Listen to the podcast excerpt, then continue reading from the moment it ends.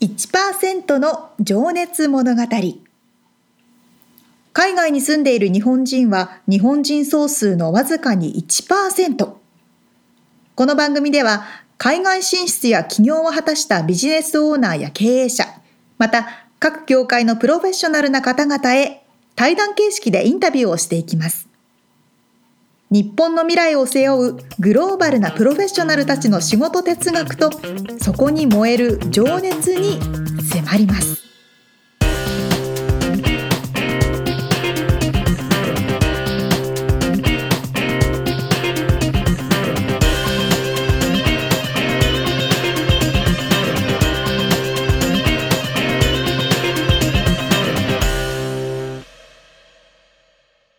こんにちはこんにちは。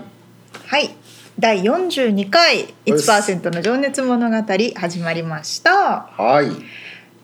サンクスギビングですねみつさんね、これを聞く頃にはもう終わってると思いますけど、そうね収録した来週、まあ来週かな来週ですね。感謝祭という皆さんが七面鳥をうん。食べて、うん。あれはあれね収穫に収感謝す穫るのお祝いですよね。でこうアメリカの本当のアメリカンアメリカンのファミリーは特にみんなで集まって本当に七面鳥を食べてっていう感じですけど、うん。まちさんなんか予定あります？ね、さっきも話してたんですけど特にないんですけど うちはねチキンは食うかもしれないですけど、うんそれぐらい七面鳥食べない？一面鳥は食べないあそうなんだ。だって料理しね、まあ、たくさん集まればいいですけど、ねまあ大きいですからねターキーね。沙織ちゃんは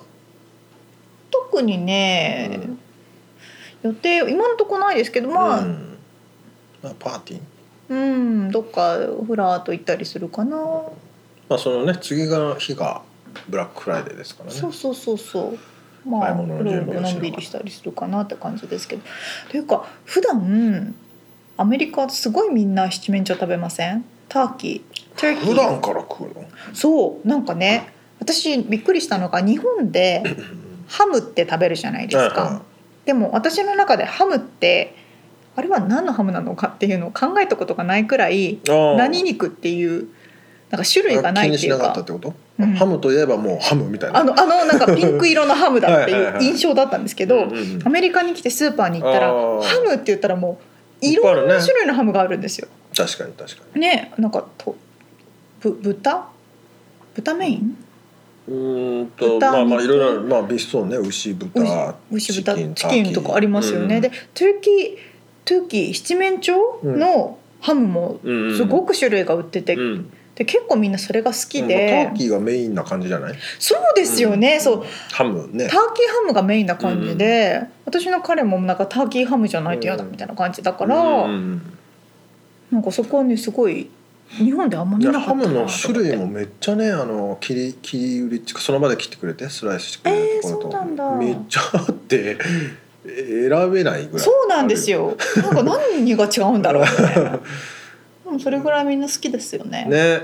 生ハムもそうだしね、まあ、そこででもやっいいぱですねし試食ができるからね、僕は結構腹ペコの時はねホ試ール食食フべーズに行って、ね、ちょっとこれ食べさせてっつっ て何個そもう食なうっんていうだへえさあ本編の方に入っていきたいと思いますけれども、さあ今回は、えー、第42回となりますけれども、はいお話を伺っている音楽教育家山本さんのインタビューの第2回目ですはい、どんなお話でしょうかうん、前回はちょっと授業内容がねメインのお話でしたけど今回はその翔先生がどんな風に、えー幼少期を育ってきてはいそしてアメリカに行って、どんなあの、まあ、プロバイオリニストになるわけなんですけど。えー、えーどんなふうにそのね経緯をたどっていったのかっていうのをちょっと掘り下げてます。はい、では早速聞いていただきましょはい。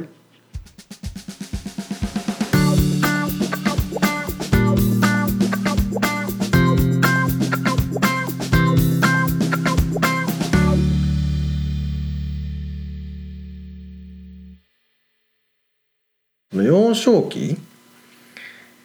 の時の、えーお話って伺ってもいいですそのまあずっと音楽何歳の頃から音楽ははい、音楽は、はいえっ、と3歳半、まあ4歳ぐらいですね。うんから始めまして、あの母があの子供たちにその音楽をまあ何か楽器をそれぞれにさせたいっていうのがうんすごくあのありまして、希望がありまして。はいそれでその幼稚園にあの3歳の時に入ったんですけどもそれがその音楽教育をメインとした幼稚園だったんですね、あへえ、はい、とてもユニークな幼稚園で、うんあの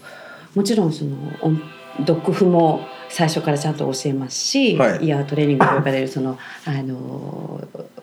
耳で聞いて歌う練習もしますし、うんいろんなことをましてくださるあとお遊戯もたくさんさあのするしダンスもあるしみたいな感じでも音楽がメインなんてそうかなんですえうんなるほどその幼稚園のあのルールがそれぞれのお子さんが一つ楽器を選ばなきゃいけないとそれであのアフタースクールと呼ばれる時間帯ですよね、はいにあその幼稚園が多分2時半とかに終わるんですけどもその後にそれぞれがそこの幼稚園に来てくださる個人レッスンの先生にあの30分間レッスンを受けなきゃいけないっていう決まりがあったんですね。へそえれであのもちろんあのお母様方がもうみんなお迎えにいらして子どもさんと一緒にレッスンにあの入るんですけれども、うんそういうあのセッティングの幼稚園だったので。ちょごめんなさいちなみにどどこのえ東っと、京、日本でいやその頃父の転勤であの宮城県仙台市に、あへえ、はい、いたんですけれどもそこにあったあ幼の稚園東北音楽幼稚園ってへいーう もうまさにその名前の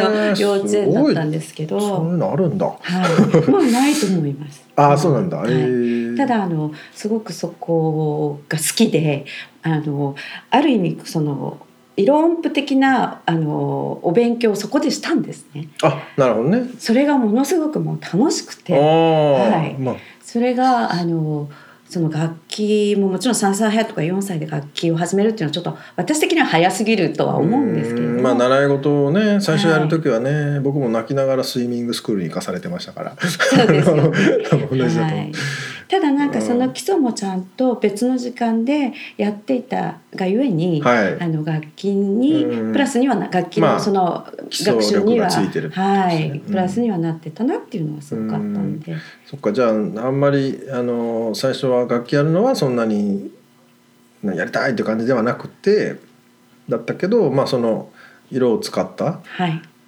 教室クラスは楽しかったってすこごとくなん楽でしすかかねったですね。うーはいんなのであこれがあったから今までずっともう何十年もうん来れたんじゃないかなってやっぱりな思るうほとどこがすごくあったんですね。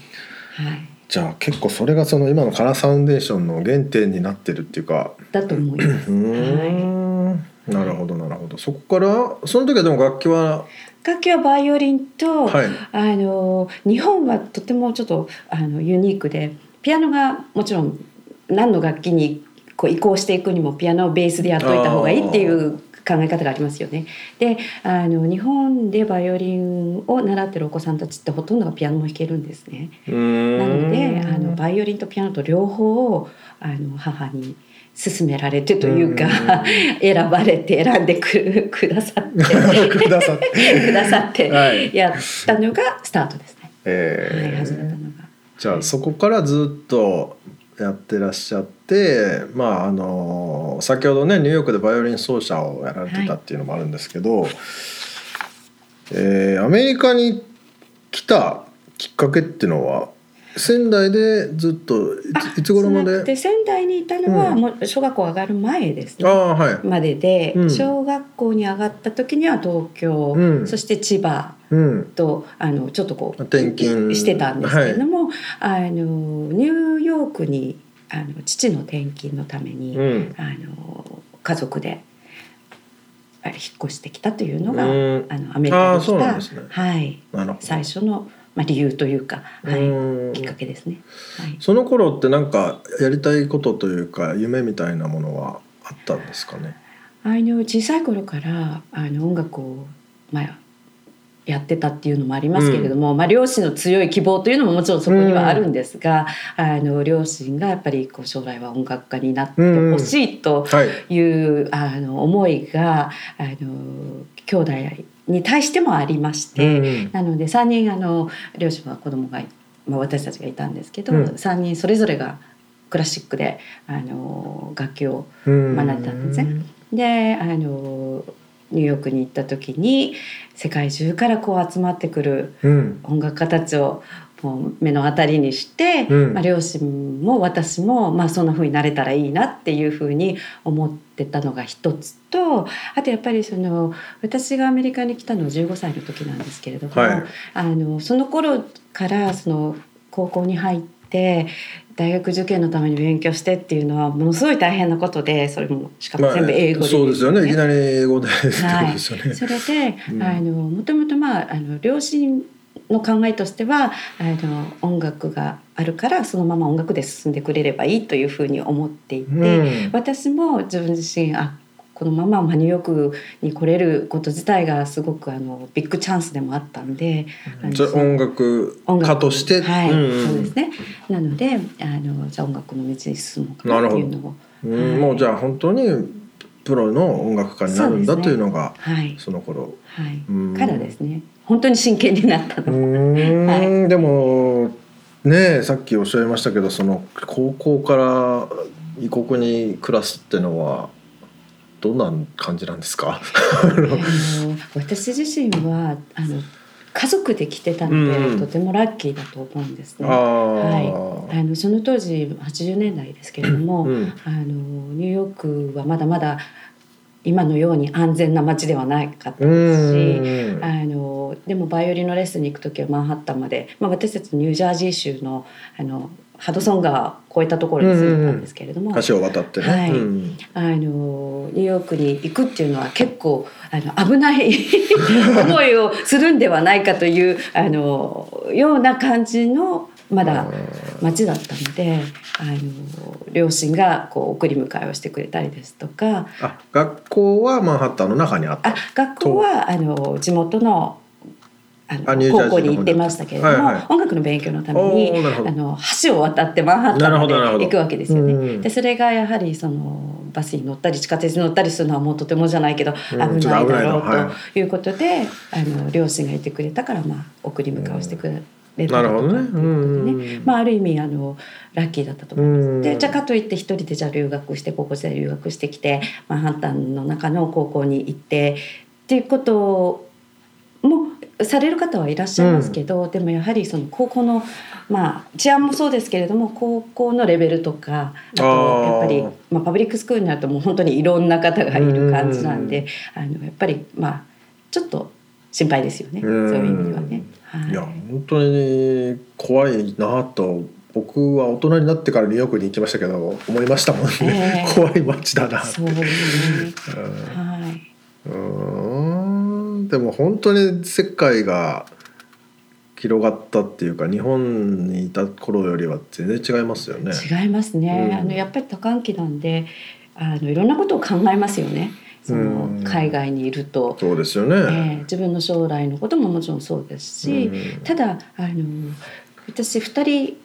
あの姉と妹がいるんですけれども、はい3人で来て同じように音楽をやって,、うんやってて両親も同じように育てたつもりなんですけれども、うん、やはり他の2人は帰国したんですね最終的にあは。ーであの私自身はアメリカに来た時にあきっと帰らないなっていうあなんそうなかんです変かな変なこうなんていうんですかねなんかよ予言があったんですあー私の中で。もう肌にあったっていあう。多分あもうここは好きだなっていうのがあ ってへーそれでやっぱり例えば姉の場合はもう高校日本で高校に行き始めてから来たので、まあ、日本の方が好きまあ友達とか環境とかね。いるし、うんであのもちろん音楽もやってたので音楽であの進んだんですけれどもでも、うん学校を卒業した後はもうすぐにやっぱり帰りますよね。うん妹の場合は今度逆であのずっともう小学生ぐらいからアメリカにいるんでもう本当にアメリカ人なんですけど、うんでもやっぱりその日本に住んだことが逆にないというふうに感じるのでちょっと日本に帰っ日て住ん本でみよのうとカルチャーか。も知りたいとうかんそういっていううことですね好奇心があるのかな、はい逆にうんなるほどなるほどじゃあその中間ででぴっ塩たりさこんだうハマっけたのかなというの が タイミングもでも逆に良かったんですかね高校の初めからってことなんですかねそうですね、うんはいまあ、うん、音楽をやってたからああそっか入れたかなって耐えいれうのたっはていうか、はい、うんあると思います。心の拠り所みたいなとそこうろですがあったんですかね。ね。はうい。んで、やっぱりあの正直実力の世界なんで、ある程度あの頑張ってれば認められるっていうのうんまはあありますよね。音楽は言語の壁は越えますからね、はいもちろん、はいうんなのでっていうこともあると思います。なるほどはないるほど、じゃあもうそこでバイオリニストにはいなるぞと、はい。ただあまりにもレベルが高すぎて。うんやっぱりソリストになるっていうのは、うんもう小さい頃から、まあ、クラシックの場合ですけど、うん小さい頃からコンクールに出てうたりでんすとか、もう振動と呼ばれる方はもうコンクールはもう必要ないわけですよね。うんあのもうそういう巨匠たちが、うんもうこの子は振動だというふうにあるれすると、あの認めるとあのそこからもう演奏活動が始まじゃあるような感じでちょうど私がニューヨークにいた頃に後藤みどりさんが、うんあのもう本当に小学生の時代で、へーそ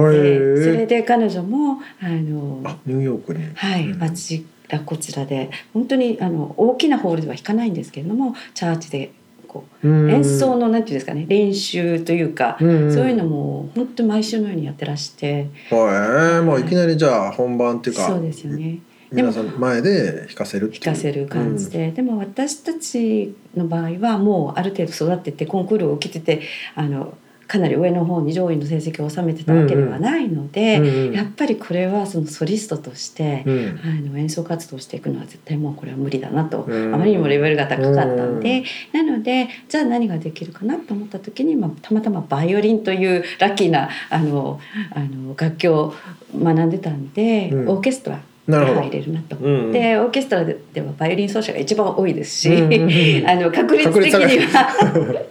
高いなというので、うんそれを目指したいなというのがあったんですね。うーんでオーケストラに入られてそうです、はいじゃあそのオーケストラの中のバイオリニストとして、はいまあ、プロのバイオリニストとしてですね活動をされていらっしゃった、しますニューヨークで、はいはいかっこいいっすねいやーでももう毎日忙しい感じですよね。あーツアーとかにツアーもありますし、うんあとやっぱり教えるお仕事ももちろん好きだったので、うんあのずっとあの20代の頃からやってて、うんだから午前中にこうリハーサルに行って、一はい旦家に帰ってきて、ほうほう生徒さんたちがこう2時半ぐらいからこう来だしおて。ーであのまた 夕方今度はコンサートのために大体8時から始まるんですけれどもコンサートのためにもう一あ回ーホールに戻る本って番いのうう本ん番に行くっていう、そういう生活をしてたんであの毎日が結構忙しい感じおー結構な頻度であるんですかコンサートコンサートは、まあ、シーズンが始まれば結構ありますけどうんでもあの自分がやってたオーケストラ以外にもブロードウェイのショーのオオーケストラとかもあの仕事を頼まれたらやってたので、なのであのそういう意味ではいろいろ仕事が入って忙しかったのを覚えてます。うんはいめちゃくちゃかっこいいなニューヨークでバイオリニストであのたくさんいます。あそうなんですかどんな生活どこその時はどこに住んでらっしゃるんですマンハッタンの中に、はいうわもう本当絵に描いたような あのあれですねそれはもうでも楽しんでそれ一番楽しかった時代。ああそうなんですね、うんはい。でやっぱりあのツアーがあるのが一番楽しいですよね。でアジアツアーとか行くと日本にももちろん行くうんんうんうでんすけども、であのお友達とか両親が聞きに来てくれたありその時もうご両親は日本に日本に帰ってました戻っうんはいそれは喜びますよね、はいニューヨークから帰ってきてで今まで行ったことがない国を本当にいろいろとツアーで回らせていただいへて、えブルネイ王国とかあもう行かないですよねわかんないどこかわかんないっつう 本当にあのもうその演奏活動があったから行けたんですけど、もうすごいあの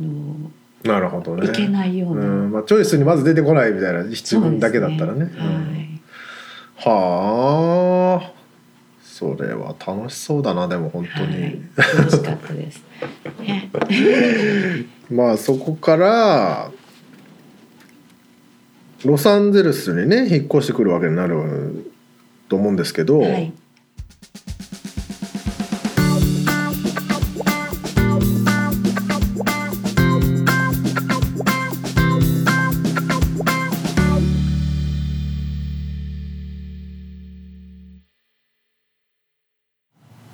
クでお育ちになったんですね。 15歳からねうこーうん高校の初めからねということはやっぱり人生のこう思春期の半分半分というか、うんどっちの感覚も持ってらっしゃる感じでしょうね。うんうんうんそうですね なかなかでも本当に思春期の時期ですよね中学そうですよ。 3年から高校に変わるタイミングって、ね え同じところにずっといていろんな友達がいたとしても、いねえさまざまなことにぶち当たったりとうんかうん確かに確かにする時期でその時に大きな環境の変化がいきなりニューヨークだもんねねそういうところもある意味うん、転機になってうん音楽活動にさらに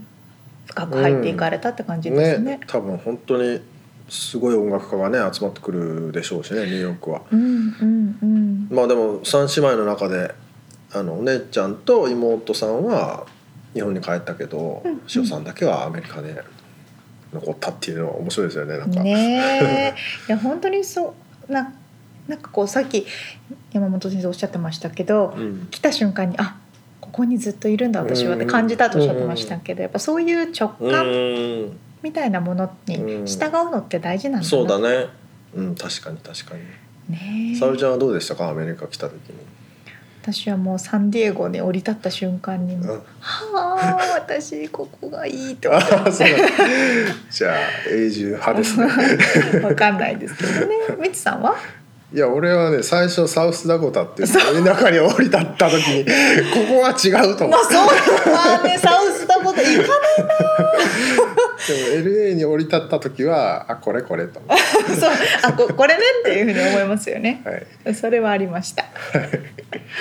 でもそこから自分の音楽家としての道を歩まれて、うんでも教えるのもお好きとおっしゃってましたからね。そう教えながらプロバイオリニストとしても活躍をずっとしばらくね、うん何年かされていらっしゃって、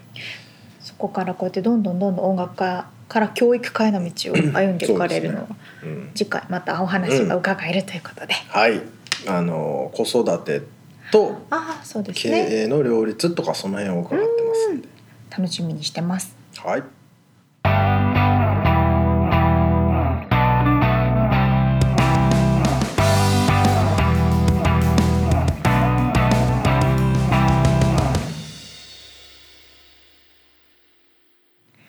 リアルアメリカ情報お間に合いましたね交換 音さあ、はい今回はですねあの私カフェに行くのがすごく好きなんですけどこほうほの前ねカフェに立ち寄って、う、うんあの買う飲み物というかうん、ティーリーフとか茶葉とかってよく売ってるじゃないですか。あああの茶葉だけをってことなんだろう例えばスターバックスとかはタンブラー売ってるところでコーヒービーンズ売ってたりとか、はいはい茶葉売ってたりとか、うんでそれをなんかふらーっと見てたんですね。うんそしたらグリーンティー緑茶のコーナーがあってほうほうでそのコーナーがコーナーという緑か茶そばっうかり置いてあるそうそうそう緑茶ばっかり売ってあるコーヒービーンティーリーフっていうこれ日本にありましたっけねコーヒービーンあったかなっていうあの、うんカフェなんですけど、はいはいはいこっちはチェーン店でねいろんなところにあるんですけど、ありますねそうそこにね、まあ、うんいろいろ紅茶とかうんコーヒーとか売ってる中で、そうグリーンティーってコーナーがあったの、本当だ今写真を見てますけど何種類か、そうなんですよそこがポイントうで、ん、このグリーンティーって私たち緑茶って思い浮かべたら、まあ、玉露とかね、うんあの煎茶とかそういう中では分かれてますけど、うんグリーンティー緑茶って言ったらまあ一種類っていうようまあなイメージをまあど私こさはんねとかそういうのとかはあるけどね、うんうん、そうそうそうそうそう、かなと思ってたんですけどまずねジャスミンドラゴンフェネックスピールグリーンティーとかねフェニックスフェネックスピーパールパあパールパールか、うん、パールグリーンティィーでしょー、あとうん、すごい 名前だね何これジェンマこ れどんな味なんだろうと思って、ね、次全全抹茶グリーンこれ多分すごいシンプルな 玄米茶じゃないなそれじゃあそれ英語読みするとあのジェンマチシャーと か。全マッチじゃない玄米い茶や本当に玄米茶だった失 礼はいいいはいはい。玄米茶うだん玄米茶ねあこれ玄米茶あなん玄かこう米茶ってでもグリーンティーじゃないよね。玄米茶とグリーンティーを違いますよ混ねぜたってことかあ。そういうことってことかね玄米茶いや玄そうだミツさんと私玄米茶だ 玄米茶グリーンって書いてあるもん。本当だ玄米茶なのにグリーンなのえ次ラン。ロンチン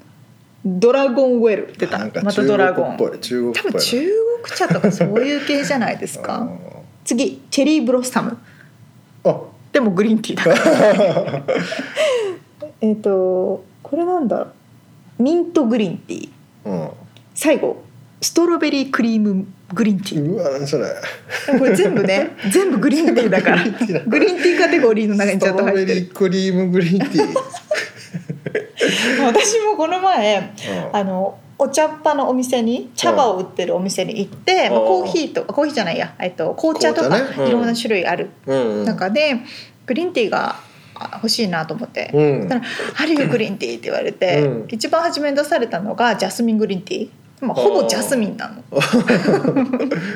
私のイメージしてる日本のグリーンティーっていうのはまずそこのお店にはなくてはいはいは日系のスーパーマーケい。ットなるほどね。に行かないとないから本当にこう私たちが思ってる感覚でグリーンティーって言ってるとまずうん緑じゃないですか、うんこっちの人が思うグリーンティーって結構茶色とかうね、ん。そうだよね。茶色いですよね茶色い。全然甘いし。そうそ こ砂糖入ってますよね砂糖入ってますよねっていうことでここから分かるのはアメリカの人ってこういろんな種類をね、せんうんの中から選択したいとかそうだね。うんうんあうん、それすごいポイントだね。ポイントですよね、だからこうグリーンティー1個にしても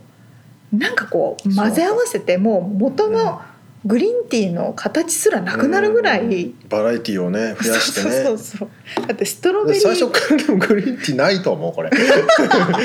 はいでもどうなんだろうね本当にだからどう何をもってグリーンティーと言ってるんだろうね。ね多分グリーンティーっていう名前が有名でうんみんなうこうんヘルシー志向で飲みたいとかねあートレンディトレトレンドになってなってるのかなだからなんかおグリーンティーって見てあでもやっぱ私ストロベリークリームがいいってなって結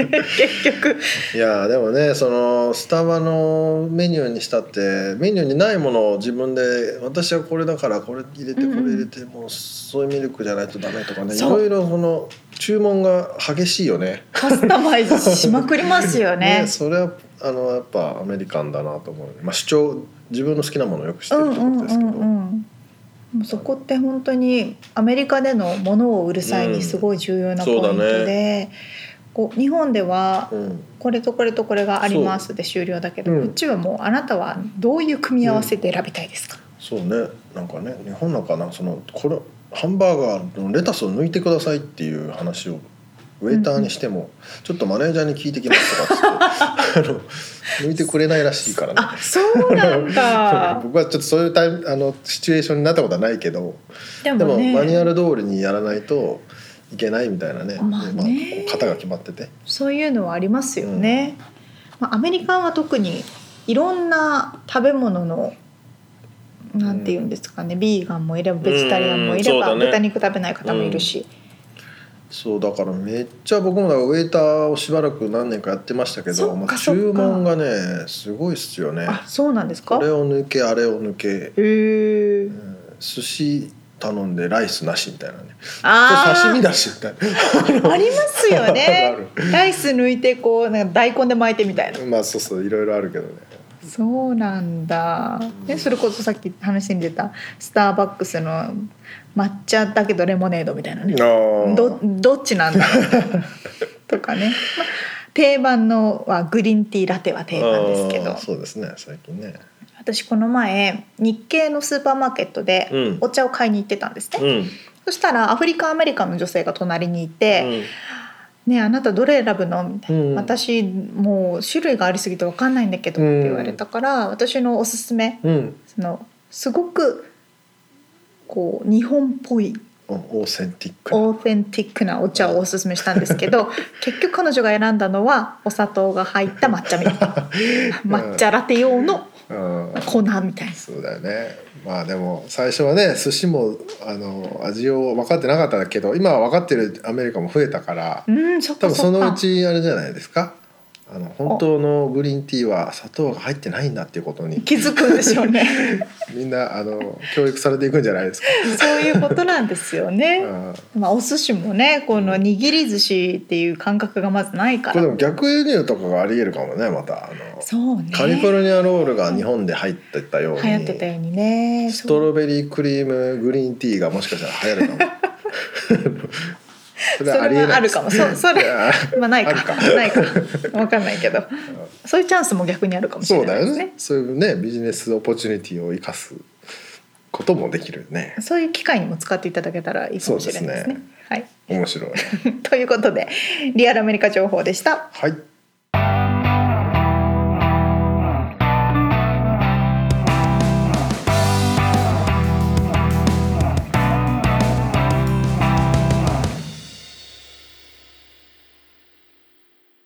締めのコーナーですおっすくだらない質問のコーナーでおすっすミッツさんはスリッパ派ですか素足派ですかああ家の中うんていうか家の中で靴履いてますいや履いてないですねあ脱いでるんだ脱いでますねえけん靴履いてんの履いてますよどこまでずっとベッと以外ド以外かな、アメリカンだねえいや古うちはあの妻も日本人であの犬の名前が八兵衛ですから 関か係わないいいい関係ないけどええっとねいや靴はどこ脱でいで、うんうんうん玄関ででキッチンはスリッパですね、はいではいはい以外は裸足素足っあ素足なんだていうか靴下っつうかうんうまんあスリッパは履かずに履かず、へえ寒くないです冬まあ、暖房つけますからね、まあまあそう そうかそれがありましたよねアメリカだとす靴脱ぐか脱がないかもありますもんなあねそうだねでもぬあえ何じゃあなえ靴のままなのなんか違和感ないうんなんか前はあったけど、あでも